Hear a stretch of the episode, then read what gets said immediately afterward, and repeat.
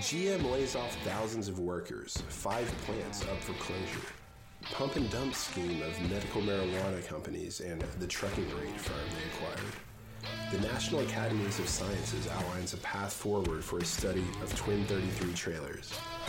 Like a gun to my head, drivers weigh in on ELDs, pay, and parking. And finally, we play 8 or 10 good minutes with VP of Strategic Analytics Scott Friesen from Echo Global Logistics. I'm JP, And I'm Chad. and we discuss all these issues and more on this week's episode of What the Truck. Hey, JP. Wow, what a special uh, opportunity that we have in this uh, holiday season. Yeah. What are we imbibing Oh, on? I think I hear the clinkling of some ice and glass, uh, suggesting that we're not doing our normal, uh, you know, hop infused adult beverage, but something a little bit more exciting. And I'll have to tell the backstory. Oh, okay. At Market Waves, at the Uber Freight party, they had this special drink um, called the Uber Freight, which is really just a nice old fashioned. And we had, might have had one too many of those with Scott Friesen. Eh, one too many. I mean, what- what's really the right number? Three? Amongst friends. Yeah, so we hung out with Scott, had some drinks, uh, really kind of jammed, and he sent us a nice like uh, holiday, like like Christmas gift. These, these bottles of Bittermilk number one. Um, this sort of handcrafted cocktail mixer. It's basically the stuff you put in whiskey to make an old fashioned. So he we got those in the mail. Thank you, Scott. Um, and so we made an old fashioned. Shout out to Scott. We're not above taking gifts uh, for some good coverage. Just kidding, Scott. No, really, thank you. Thank you. And, um, whew, Bittermilk indeed. Uh, Good stuff. It's, yeah. it's it's nice, sweet little syrup that uh, kind of complements the rye, uh, with the Bulleit rye whiskey that, that we're having. So Yeah, um, because we're uh, uh, you know coming live to you from uh, um, well we're live right now, uh, and we're coming to you from Tennessee, which is still the frontier in some regards. and yeah, and don't worry, we're not taking it up a notch. We're, we're, we'll be back to our regular scheduled beer programming next week. and But- be assured, listeners, we are sipping judiciously. okay, uh, let, let's get into it, man. well, take it away. You've you've got the um, the headline sheet there. Yeah, so GM um, Oh yes, closing down five plants, lays, laying off tons of workers. Good times. It's a huge, right? Yeah, I mean it's a huge kind of shift in the industry. You know, Ford earlier this year said it was kind of getting out of the sedan game. Yeah, I thought that was interesting with Ford. Um, uh, yeah, it's sort of like are these two, um, you know, uh, companies taking diff- uh, similar tracks, but not, not not quite doing the exact same thing with the timing. But are they both kind of doing the same thing? And anyway, like, I guess background on Ford before we hit what GM has done. Um, Ford, you know, has you know for quite some time uh, they have been uh, recognizing that sales on sedans, hatchbacks, um, basically, you know, the, the traditional kinds of cars that have sold well for them um, just simply are not selling well. And in a competitive business with, I think it, with like it's it's hard. It's not that there's necessarily low margins, but it's uh, that it's it's slow to grow at this point in the automobile industry. Yeah. that they're saying, look, we're going to like consumers want like the SUVs and the trucks where you have a command seating position and you have extra, you know, cargo um, and, Yeah, and, and yeah. passenger space. And they make they make those are more expensive vehicles. They make better margins on light trucks and uh, SUVs, and so One of the critiques. it's, from- it's almost like yeah. an upsell. You know, it's like instead of buying a, a That's a good sedan, people are buying you know a crossover SUV. But one of the, the, the criticisms I've read from a number of analysts on that particular point is um, they're like, yeah, but how are you going to make up like three or four hundred thousand in sales? You know, how are you going to replace those sales? It doesn't seem likely. And then this gets to the point of how you know maybe GM and Ford are doing similar things, downsizing. You know, how are you really going to replace all of those sedan right sales right, right. just with SUVs and trucks, uh, Ford, you know, and, and it doesn't seem likely, and it does seem like quietly. So are they just like Ford is like making ab- some- abdicating market share to the Toyotas and Hondas of the world? You know, You know, you know, like you know, the Toy, I- the Corolla and the Camry that are such best-selling sedans. Are they just kind of giving up and saying like, okay, we're going to let them take over? I don't want to give an unmitigated, you know, yes, but I will just say that from what I've heard and read, it seems so. Mm-hmm. Like, because people, some people are like, well, if you want the rounded car, you want like whatever, like go get, get yourself a Honda. You know, they they, Yeah. they certainly do it, you know, really well or whatever. So Yeah, it's they're- interesting. They're popular, and I think there are really three stories behind this. You know, GM. closing down. Yeah, Yeah. GM and Ford. so let's and- get. We should probably yeah, give the background. Yeah, get, so yeah, so you know the, they they're closing down what the, the Lordstown, Ohio plant that makes the um, the Chevy Cruze. What, five five plants here in North America. Um, two are in Canada, three in the U.S., and then also kind of unreported two others globally. So seven total. And what they're saying is roughly uh, what amounts to 15% of their total workforce. Right. Um, you know, uh, several thousand of both um, uh, what, what they would call white collar and factory workers. The white collar workers apparently since October have already been getting you know severances and Right, right. have been kind of anticipating this. But all the news is kind of coming out at once, Right. and um, there has been some you know plenty of political blowback as well. Although, um, what's the CEO's name of GM? Mary Barra. Yeah, and and what what did she say that was kind of enigmatic? Yeah, she said, you know, she said GM is not does not foresee an economic downturn on the horizon, but And they we- want to do this while the economy's strong. but they want to get in front of it while the economy is still strong. So it kind of sounds like okay, well, you do kind of anticipate something, and I oh, think Oh, I see, right. there are really three factors I think influencing this, or three sort of even you could think of them as cycles. One of them is Okay. is what they're being kind of most upfront about, which is uh, changing consumer demand. That's hard to argue with, you know. Um, you know the preference for trucks and SUVs over sedans.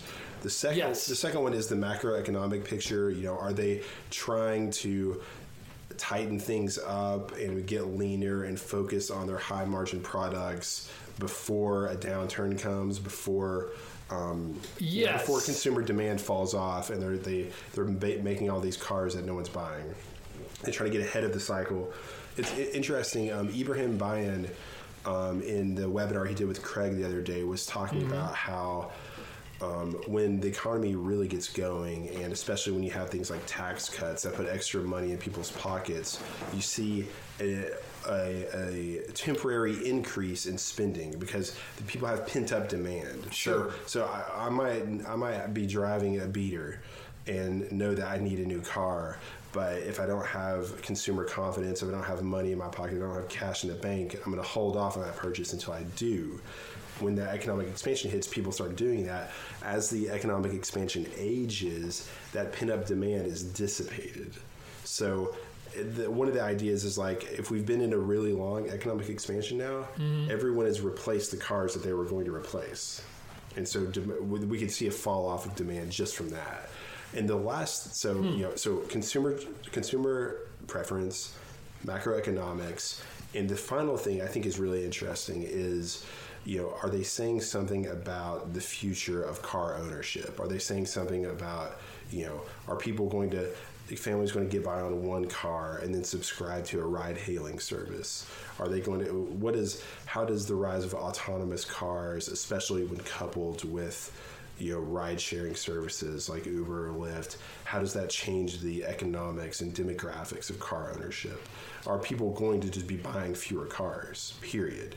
And so that's more of like a mm. long term Yeah. structural shift in the industry. You know, we, we, really- we talk about like cycles, like economics, we, we talk about structural things, you know, that are more long term. But I wonder kind of what the mix of those three factors is in the thinking of both Ford and GM. Wow, that's a complex synthesis, man. Um, good stuff. I, you're right. I, I'm really, uh, I'm, I mean, I'm with you on all, all three of those. The first two are like, you know, sort of front of, of mind and, and, and, and, and direct. But the other one, yeah, I think is kind of buried um, in, uh, I, I I don't know how much it is specifically a part of the story, but you're right. That is, it's coming down the pipe.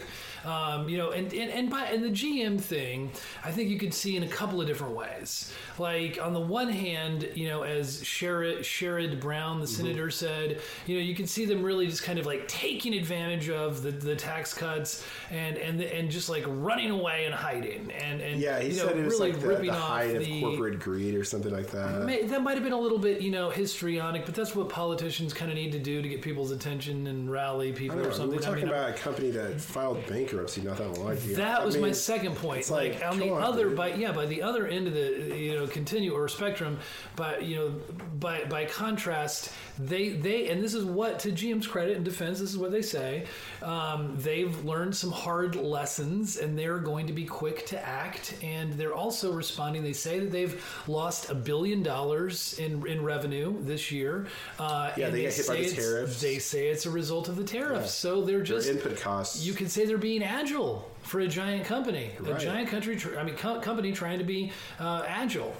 Right. And it's ultimately kind of, you know, maybe the federal government could take a play, page out of their playbook. Like, you tighten the belt when things are good so that you have extra resources for when times are bad. Like, you know what I mean? Like, Yeah. Like, eh, It's an interesting story. It, yeah, it uh, really is. a It's a, number of it's, a, it's a huge deal, think. and Yeah. it's it's really complicated. Uh, it's a it's a big industry shift. It obviously affects right affects because of that. it affects freight.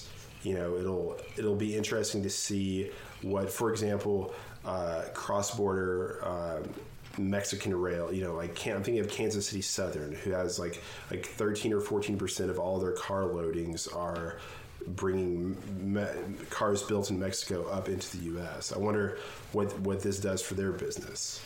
Um, I wonder what it Yeah, I mean, they, yeah, they, they shifted operations this very year of the Chevy Blazer, uh, the GM Chevy Blazer to Mexico, which Yeah. was another reason. yeah, and so so, those cars have to be transported um, by someone, Right. and so you know. the- But they're not cutting that plant. So anyway. No, no, no, I that's what I'm saying. So, like, Yeah. if, if Oh. things are leaving the U.S., you know, assuming that Americans buy roughly the same number of vehicles, they have to be brought, being brought in from somewhere, and they'll be Yeah. they'll be brought in by transportation companies.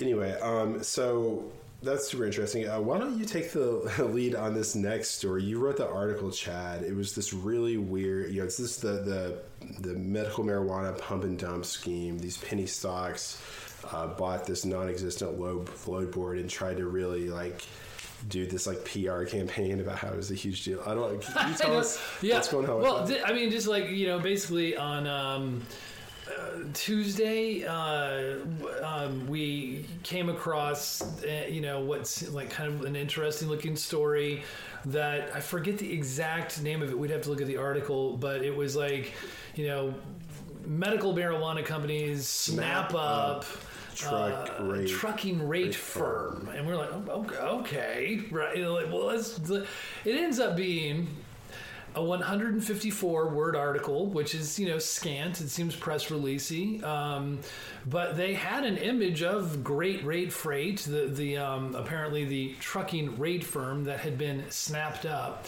And uh, and so I mean it- you know a, a little thought had gone into it, but there was no byline, no specific author had written this. Um, Which is not a good sign for journalism. yeah, Like someone needs little- to, someone needs to like take responsibility for it. But it. it wasn't even like the, the it wasn't it had nothing to do with the medical marijuana thing. It was just like the claims that the article was making, like one like weird little kind of connection point and stat after another.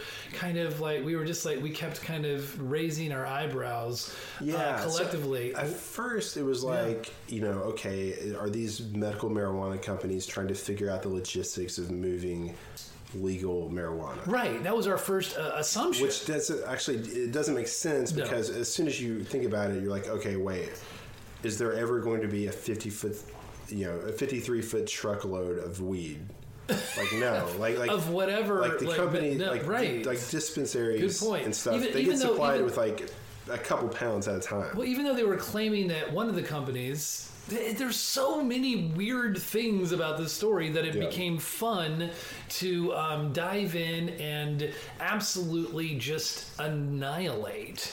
And, the reason that the we tangled webs we weave when first we practice to deceive. right. Um, you know and i said something to that effect in the article. Um, and i would encourage our listeners to just check out the article to follow like exactly like you know how kind of insidious and weird the whole thing is. But it did seem to be ultimately um, i guess a pump and dump scheme. Yeah, these two penny stocks. Yeah, Penny stocks means like you know basically um, a couple of companies that claim to be unrelated, which is weird. You know, like well you're unrelated, but together you're going to buy some some trucking rate firm. Well, okay, but yeah, these two that penny stocks means they're basically a worthless company. They, they're not worth anything, but technically they exist. But if you are, I looked it up. Um, like penny like a penny stock kind of company means that they don't have to do official uh, reporting Right. and they and so like their numbers are hidden their numbers you know and which means they're probably very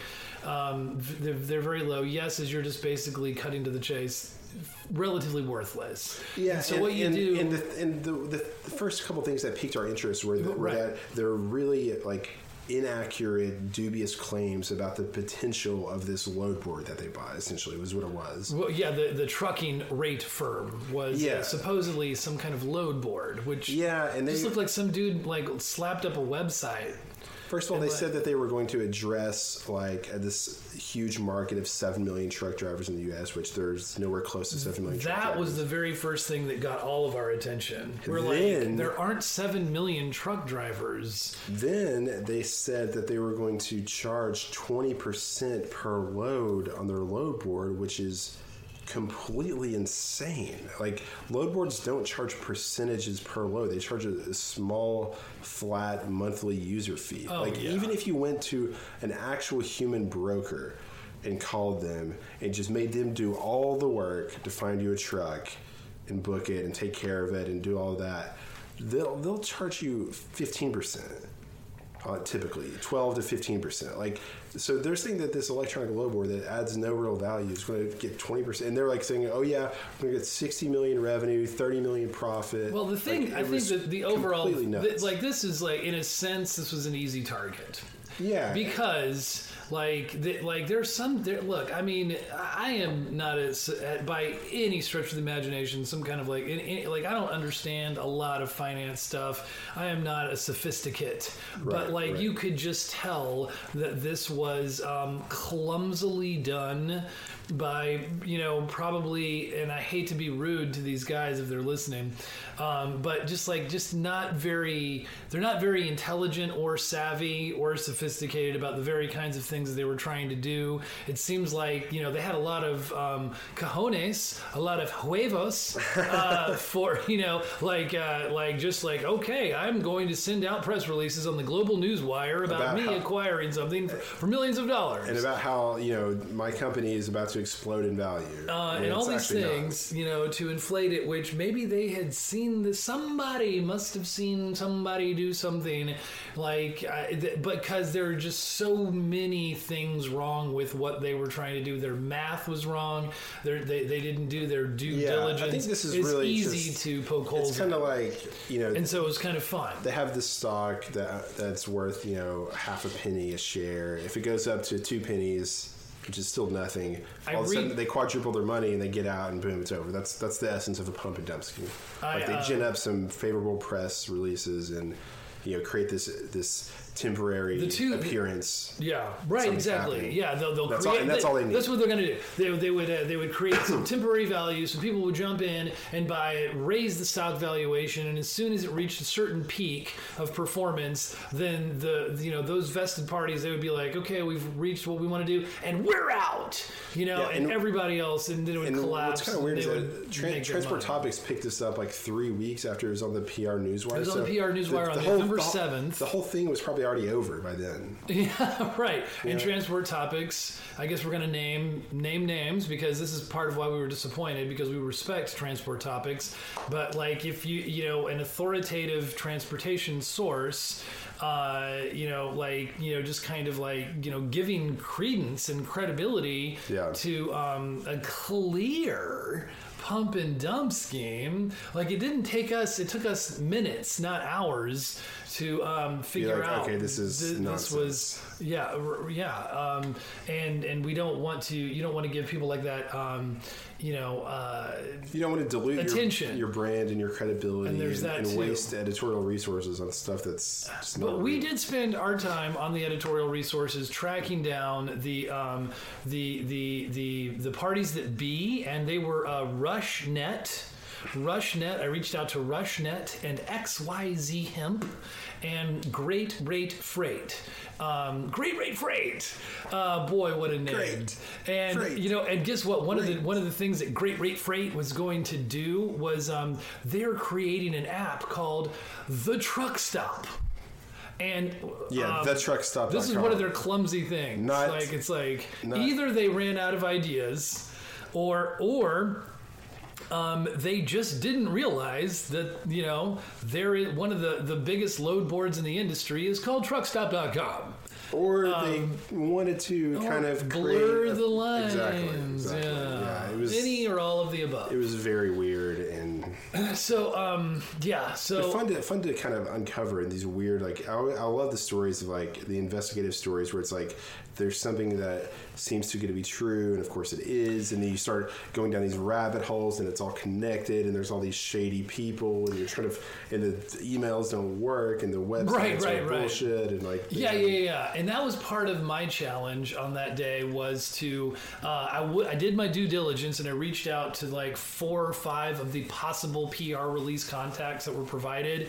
Um, I got zero responses even to this moment on them, but I did get. I mean, two of the emails that I sent to have bounced back as not existing. So I mean, um, and but it is, and the challenge was to dig as deep as you can, knowing that you're not going to get a response. And I mean, I looked at the privacy policy of Great Rate Freight, and it was really like really like it too, like their press releases, was poorly written.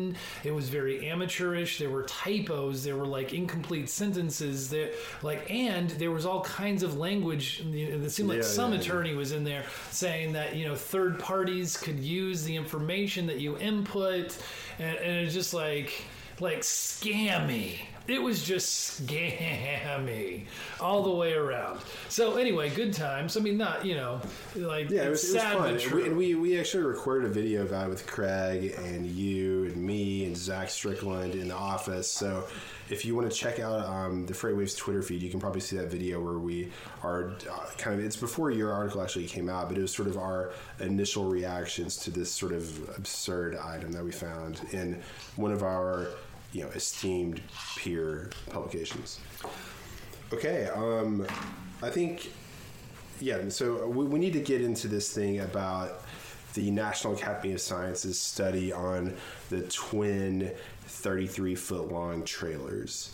Um, so, you know, as, as you guys know, right now, a lot of LTL carriers like to use twin 28 foot uh, trailers. You know, you, you might see you know, FedEx Ground or UPS or XPO hauling these. You know, it's Occasionally, you'll see these like double trailers, Yeah. and you'll be like, "What? What? Really? Like, I don't. Why don't I always see those?" And Right, and they're smaller, and it's like the whole idea is like okay, instead it it it, it helps if you think about it from the power units perspective, it it uh, reduces the number of stops you have to make because instead of stopping to unload, you know a a pallet here, a pallet there, a pallet there, you can drop the trailer at a DC, let it go. why out. do they have you? you mean, you're talking about like why do they have twins? yeah, yeah, yeah, yeah. You can drop you can drop the trailer at a DC, let it go out into like a you know a, a straight truck or something like that, um, and then be you know pick up another trailer or whatever. But, you know, go on your merry way.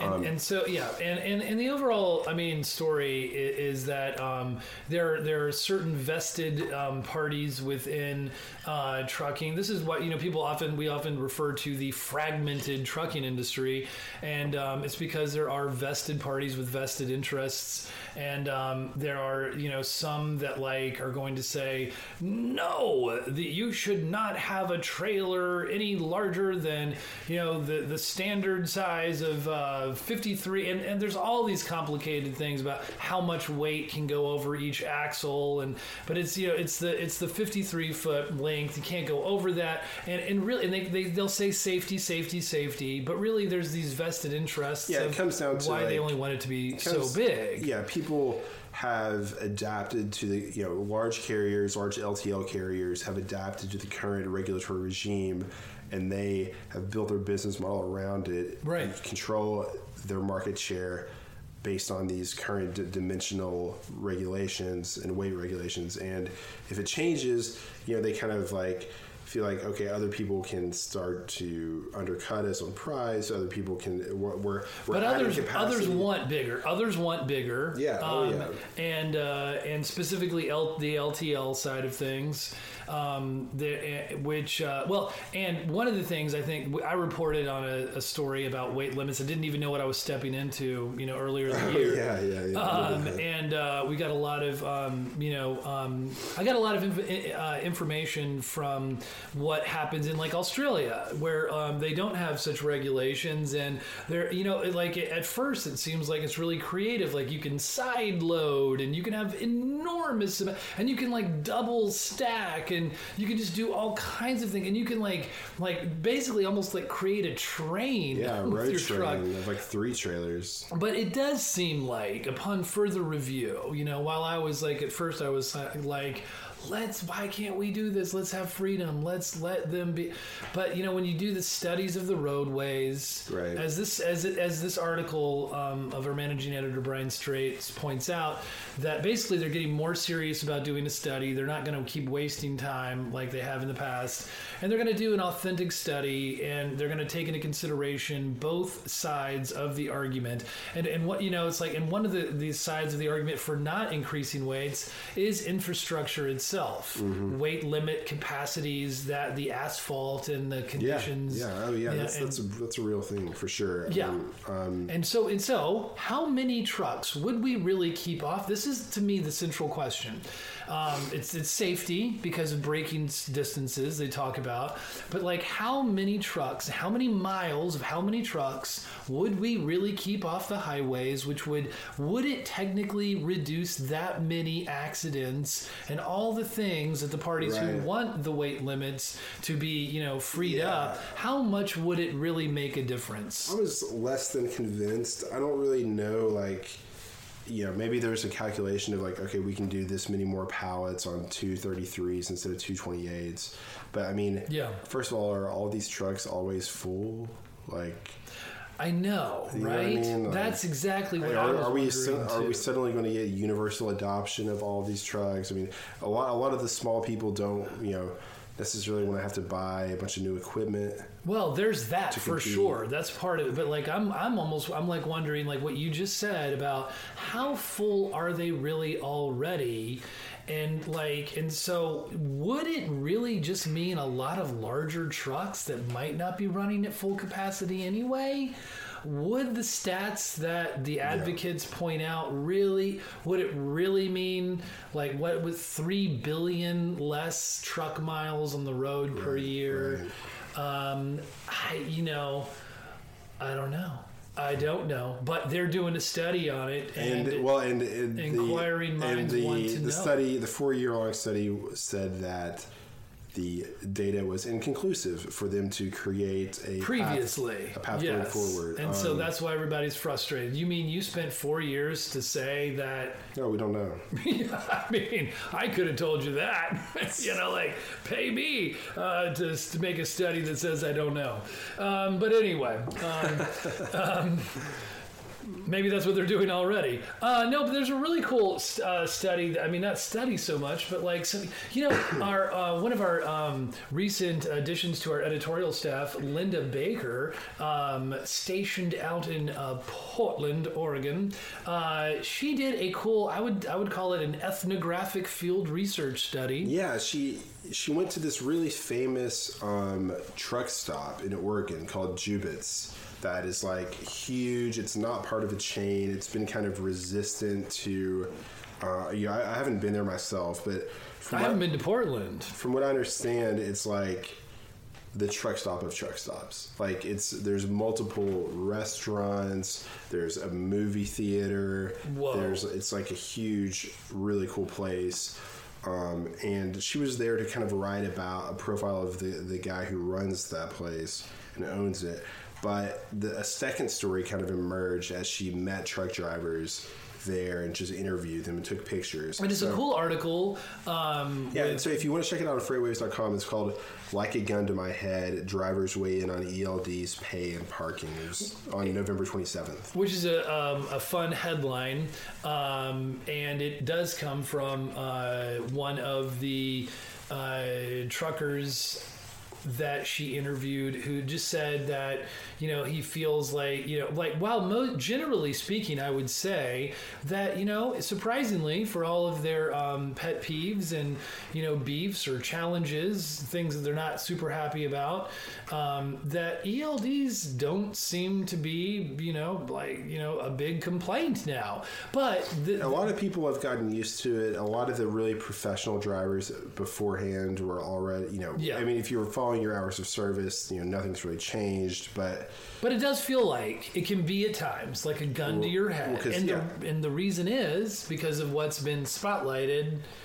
Not so much ELDs, but hours of service. yes, Yeah, right? and so it, it, it's basically just like the problem with the, the e-logs or the ELDs is that if you do have a, a violation, you can't really go back in your paper logs and fix it. It's going to be in the device. It's always going to be there. The next time you get pulled over and the officer checks the e-log, he'll see the violation. Like it's so you've got this kind of creeping anxiety as your hours start to run out, and that's what I think the, Right. the driver meant when he said it, was, it felt like a gun to his head. Like you know, you've got to do this. You've got to get to this point by this time and shut down. Otherwise, boom, it's another violation in this e-log. Oh, I mean, it's it's a tough job. I mean, any of us who've driven for Thanksgiving weekend or anything, you know, and, that, and a few of the takeaways from the article, from like re- reading from their points of view, is like, you know, one driver said it doesn't feel like there's rush hour; it just feels like there's it's rush day, like the congestion's accumulated. Um, you know, eh, the, like some, what the freedom that some feel is, eh, you know, they're they're like some say say that like, well, I don't really, you know you know interact with other people real well so that's kind of why i like to drive but Right. you know which isn't surprising but you know and some like the freedom of i can sing to myself and i can you know and i'm i feel you know free and on my own and independent i like the places that i see uh, yeah, yeah, road. it was really cool. She asked all these some different talk drivers. about loneliness She asked all these different drivers about like how much money they make, what their employment situation. the money's is, interesting what they like about. it. Yeah, we. I mean, we saw some drivers making some pretty good money. I mean, yeah, like okay, so like we saw a couple of stats in this article. One said he made um, one one sixty, and one Gross. said and gro- gross one sixty, gross one sixty. Right. And then he said, and, and then everything was taken away from that. So Yeah, the, yeah. another said one fifty, uh, and said half of that is basically you know yeah. yeah, so you net about half of that, which uh, still ain't bad until you think about the fact that that guy drove 80,000. That's 80,000 with a TH miles. I mean, that's just a lot of miles, man. You know, And, like. and the crazy thing is, it's not even that much for for an over the no, it's actually he said I'm winding it down. Yeah, I know, You know, like, I was like, whoa, dude, what yeah. the heck? And I mean, so like, I mean, that that So that guy actually sounded like you know it's kind of, it's Oregon, which is kind of interesting because you don't really associate the Pacific Northwest with high rates. But I mean, to drive eighty thousand miles and in, in net, And hun- or gross gross 150. 150. I mean, he's getting some pretty good because you got you got to yeah, factor not in quite two dollars a mile, maybe, but you, you got to factor in like deadhead and stuff like that. yeah, right? And right. so, like, yeah, You know, that's Yeah, you that's factor that he's in. getting some pretty good price freight up there. yeah. It's intense, but it's not a bad gig. Why? Why is there this so-called driver shortage? Well, it's because of the millennials. The millennials don't want to work. well, and yeah, yeah. I'm just kidding. Yeah, they say that. I mean, for one, you're a millennial, and I don't mean to offend you. well, I'm also I'm also yeah, No, I'm, I'm a- not, a truck driver either. So Yeah. I guess no. I'm, I'm part of the In problem. General, it's a difficult job. Yeah, but check out that article. It's really cool just to Yes. get like kind of you see the pictures of the drivers, you kind of hear their situation, why they're in it, what they like about the lifestyle, what they don't. It's kind of a cool just you know survey, really. Absolutely good ethnographic field research essay. I mean, not essay, but just an article uh, by Linda Baker. Way to bring it. All right, now it is time, without further ado, for you to begin us off with uh, big deal, little deal, JP. Okay, Okay. All right. All right. What's the deal with you? let's do this. Um, yeah, so, I So think I'm, I'm going to ask you the yeah, notes you're- first. You're yeah, first. I know. I'm Okay. ready. I'm ready. It, it, it depends on you. Um, okay, so ready or not, here we come. Fleet Complete Equity acquired by a pension fund guides for 10 times growth. Big deal or little deal? It's a big deal. Um, I talked to the CEO, uh, Tony, of um, Fleet Complete, and he said he emphasized the um, long term vision of the pension fund as opposed to a VC firm with limited partners. JB Hunt Project 44 signed an IT pact allowing Hunt customers to access all carrier data on one platform. Big deal or little deal? I think it's the biggest deal is for Project 44, which has obviously landed a massive enterprise uh, customer account. XPO launches last mile delivery tracking through Google search. Big deal or little deal? Um, I think it's a little deal, although I do think that the last mile bit of it is where visibility is, is most needed. Arrive Logistics launches Chattanooga office. Big deal or little deal? It's a big deal. I had a great time uh, hanging out with the Arrive people. Um, they're expanding rapidly and they want to uh, add lots of jobs. Rally is building an on demand bus ride sharing market for the U.S. Big deal or little deal? It's uh, you know they're shining. It's a big deal. I mean, they're shining a light on the overbooked mobility as a overlooked mobil, mobility as a service bus sharing space with an attractive business model and innovative marketing.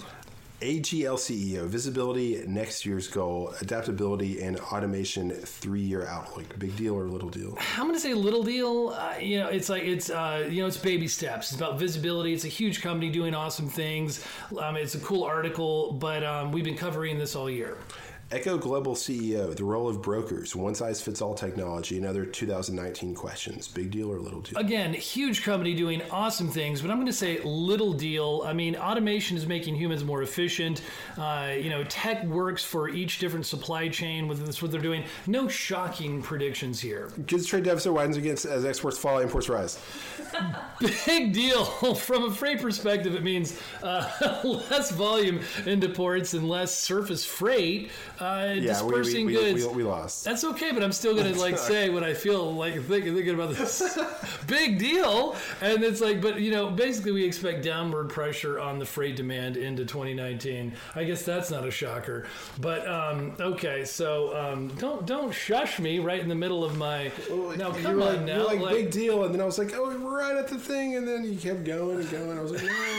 I kept going and going. yeah, that's sorry, funny. sorry, sorry. Yeah, I, I, think I got us off to a bad start with the the first answer. I feel like just a little went a little long, and yeah, it's kind of like a. No, re- so it's hard to bat lead off. Sometimes you feel you got to kind of warm up. I was kind of thinking like, but also like a four in a four by four hundred relay, or four by one hundred relay, Yeah. or whatever in the Olympics. The first person, if they're slow, dude. That's true. That's well. Thanks for pointing that out. Um, but at the same time, you had three big deals out of four. I mean, at least that's according to you, and I only had two. So you had more to more to say. Wow. Yeah, I don't. I don't know. anymore. Kumbaya. Um, yes, come by here. Seconds over, so not that bad. Oh, not that bad. Says not so silent, Layla. Let's, that's a difference. Um, yes, Layla. Thanks for participating and for being our producer here, Layla Rapp, ladies and gentlemen. Um, and, and, all of these articles, by the way, you know, they're they're more in depth than we can possibly uh, try to discuss here um, in these brief episodes. Thanks for tuning in and drive safely out there, America. Now it's time for not five, but eight or ten good minutes with Scott Friesen from Echo Global Logistics. He's the VP of Strategic Analytics. Hey, so we are coming live to you from Market Waves 18. JP and I are joined by Scott Friesen of Echo Global Logistics. Yeah, Scott, it was great hanging out with you at uh, the party last night um, at the Glass Cactus that was cool. I feel like we had kind of a mind meld with the uh, world's greatest cover band. Yeah, right. Emerald City. They were strong. They, were, they, they, they were brought strong. it. They brought it. They did. What was your high point of the Emerald City band? Yeah. The, Undoubtedly, it was when Brian Rudich from Hubtran sang Neil Diamond. I mean, that was nice. fantastic. And even I have a I have photographic evidence, um, and uh, the, I got the shot of him like raising his hand in the air with a pointed finger. I mean, it was right out of perfect. What's the name of that movie? The, the not the Soul Singer. Wedding singer? singer? The wedding singer. No, no, no. It's a Neil Diamond. Oh. Thing. Anyway, I was. So it was, I am pretty, a fan. It was pretty I, epic. Um, that that sounds epic. It was good. That was a good one. My low point was when they tried to do the uh, Guns N' Roses "Sweet Child of Mine." Um, yeah, she just was not. That was not as convincing. But overall, it's hard. You know, it's Axl hard Rose to be voice. at an Axl Rose. It is, level. even with three lead singers that can kind of cover all the octaves. You know, He's such as they were doing. They don't have unique voice. Yeah, she she didn't have that like weird like like primate scream. Yeah, that, that like porcine squeal. Yeah, you know. okay. Well, he does um, have one of sort of truly the, one of the great voices in rock. Oh yes, to I deny. totally agree. Yes, I would give a top ten uh, porcine squeal of all time. Right. It's like trying to it's, it's like trying to sing like like trying to do like Mariah Carey karaoke. It's like you're you're fine. You're just asking for trouble. right. Kind of just trouble. Um, well, it's great to lasso you in. Um, like, uh, what what uh, what are you um, what are you focused on here at the conference? Any any um, anything of interest striking you? Yeah, I I really like the technology demos yeah. because I feel like it's important to stay on top of all the development that's going on in the space. And I've had conversations with you know our T teams and our leadership, and just want to make sure that we keep a finger on the pulse of what's getting developed out there, either potentially from a competitive standpoint, but also potentially from a collaborative standpoint. Some of the right. technologies that we've seen might be technologies that we want to integrate into some of our offerings. So, so you, you do partnerships. Do you guys um, make acquisitions in we technology? Do. Uh, in technology, we don't have a lot of history in that, um, but uh, you know, we, I think I think everything's always on the table possibility. Well, um, well, let's. Are you are you ready to play five good minutes? Yeah. Well, let's. let's like, what are we gonna ask you? Uh, like well, what let, you do um, Globe, or what you do at Echo? Let's just just play along and just see if, if he can execute with no with no warning. Fly without a net. I'm ready. At, Is that I'm all ready. I'm ready at the edge of the trapeze. Laugh like you've never been heard. You know, dance, dance like no one's watching you know what? Um, if you if you execute it, you've got either a free Michael Lewis book or a backpack, and we've got that in it for you. We're raising the bar here. Um, okay, so ready or not, here we come. Uh, Scott, you want to tell us a little bit brief background about Echo, what you guys are doing, how long you've been apart? Sure. Uh, Echo is a leading technology-based 3PL, uh, managed transportation provider. Uh, we've got uh, clients of all different sizes uh, and uh, we're full multimodal. We move all kinds of freight, all kinds of modes. Uh, we're a public company and okay. um, have a lot of strength in LTL, full truckload, intermodal, partials, the, the whole smash. Um, I've been with the company uh, in house about two and a half years. I consulted with the company for about a year and a half before that. So I'm about four years into my freight life, as it were. Um, and uh, and been working with Echo for that time. Okay. Last night we were talking a little bit about the timeline for like true digitization of uh, the supply chain. When are we going to see the kinds of you know step changes that financial services went through? You know, starting ten years ago. Um, where where are where are your thoughts on that, Scott? And what's what's the low hanging fruit that can be done now versus the stuff that's harder to resolve? I think it's going to take a little while. I think we had talked about about a five year timeline. I think that's realistic. Um, from the outside, these things look dramatic. They look like huge tectonic shifts. But on the inside of companies, the change is probably more step by step, more incremental in nature inside. And I say that because we're engaged with a bunch of different initiatives where we're trying to fix a particular problem or solve a particular need. And I don't get up every day thinking that today we're going to revolutionize the freight industry. We, I get up every day and I work with my team and I work with all of the collaborators at Echo and the leadership team to fix problems and solve particular problems. By the time you add all those pieces together, by the time we succeed in accomplishing those things, I do think it'll be quite transformative. But on a day-to-day basis, you know, there aren't there aren't sparks flying, uh, you know, magically around the office. So so some of those involve pricing, matching loads to trucks. Some of the technology that we've seen at this conference, you know, are addressing some of the same kinds of problems that we're getting better and better at. Um, I'd be interested to hear, like specifically, like what's a problem that you worked on this month that something you were trying to figure out. Um, so we want to make sure that our reps, who we think are some of the best in the industry, have all the information they need at hand to make the best possible pricing decisions based on the market. And there's a lot of available tools, but using a combination of our in-house data and some proprietary algorithms, we think that we're now able to provide some of the best pricing guidance we've ever had before to those internal teams to set uh, rates that are competitive but fair and actually executable. Is it because there's more data available to us now than than ever? I, that's definitely part of it, and Echo has reached a scale where we certainly have certain advantages uh, in that we have a lot more data than a lot of other smaller companies. Okay. But it also, as was mentioned earlier today, about the use of the data.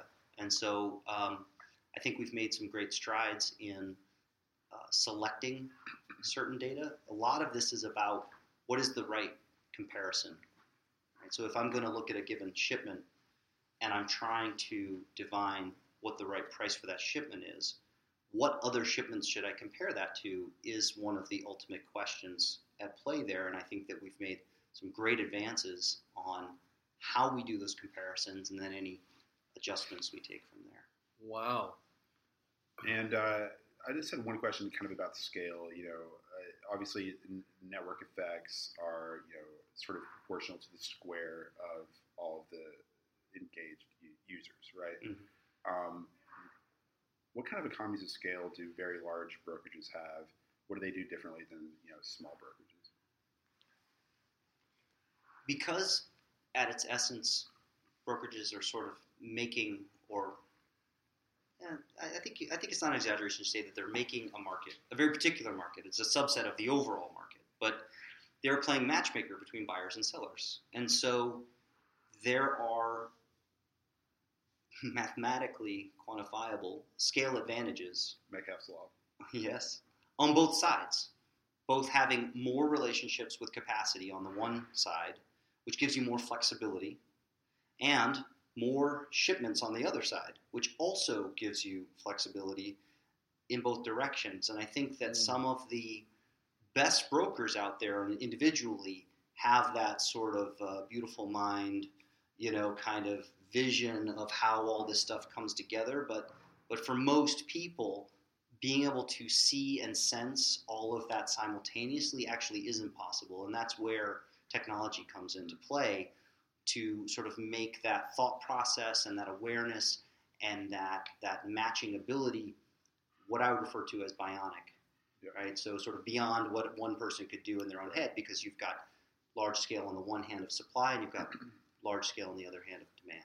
Okay, well, so a considerable advantage. I liked what you said yesterday. Uh, was it yesterday on stage where you said that you know what uh, technology allows you to do, what algorithms and you know artificially intelligent assistants, if you want to call it that, allow you to do is really to codify and systematize the best practices that the very smartest people are kind of doing instinctively, Yeah. um, and allow everyone in an organization to operate at that level.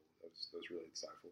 yeah, that's a that's a big part of my whole purpose and mission. I mean, if sometimes when we develop an algorithm or, or something, we we're asked how that compares to the performance of the best rep, but we don't only have the very best rep.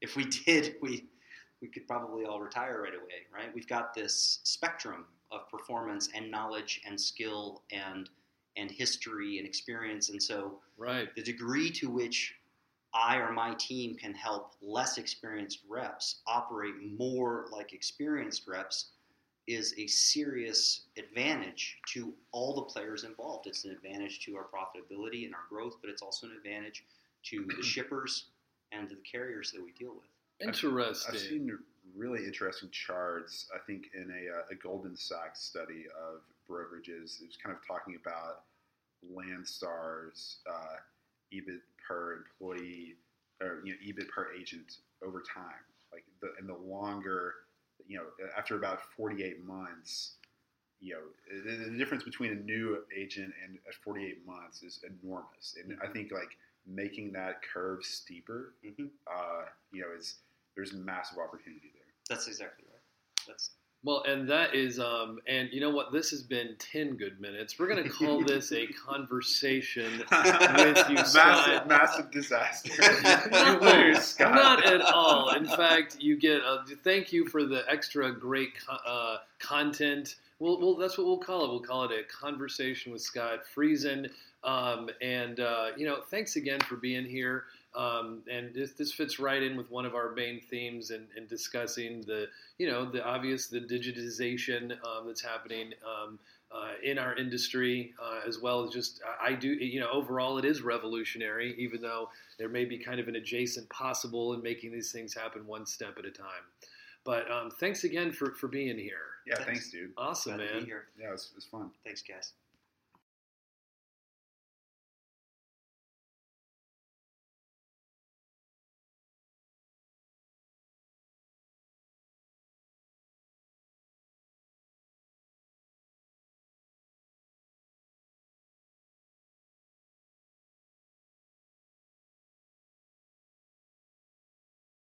As always, we go into more detail about each of the topics we've talked about today on our website, freightwaves.com. We will continue to publish this podcast weekly, so be sure to subscribe to What the Truck on Apple Podcasts, Google Play, Stitcher, and SoundCloud. Also, make sure to leave us a review to let us know what you think of our new podcast. That'll do it for today. Thanks for tuning in, and we will see you next week on What the Truck.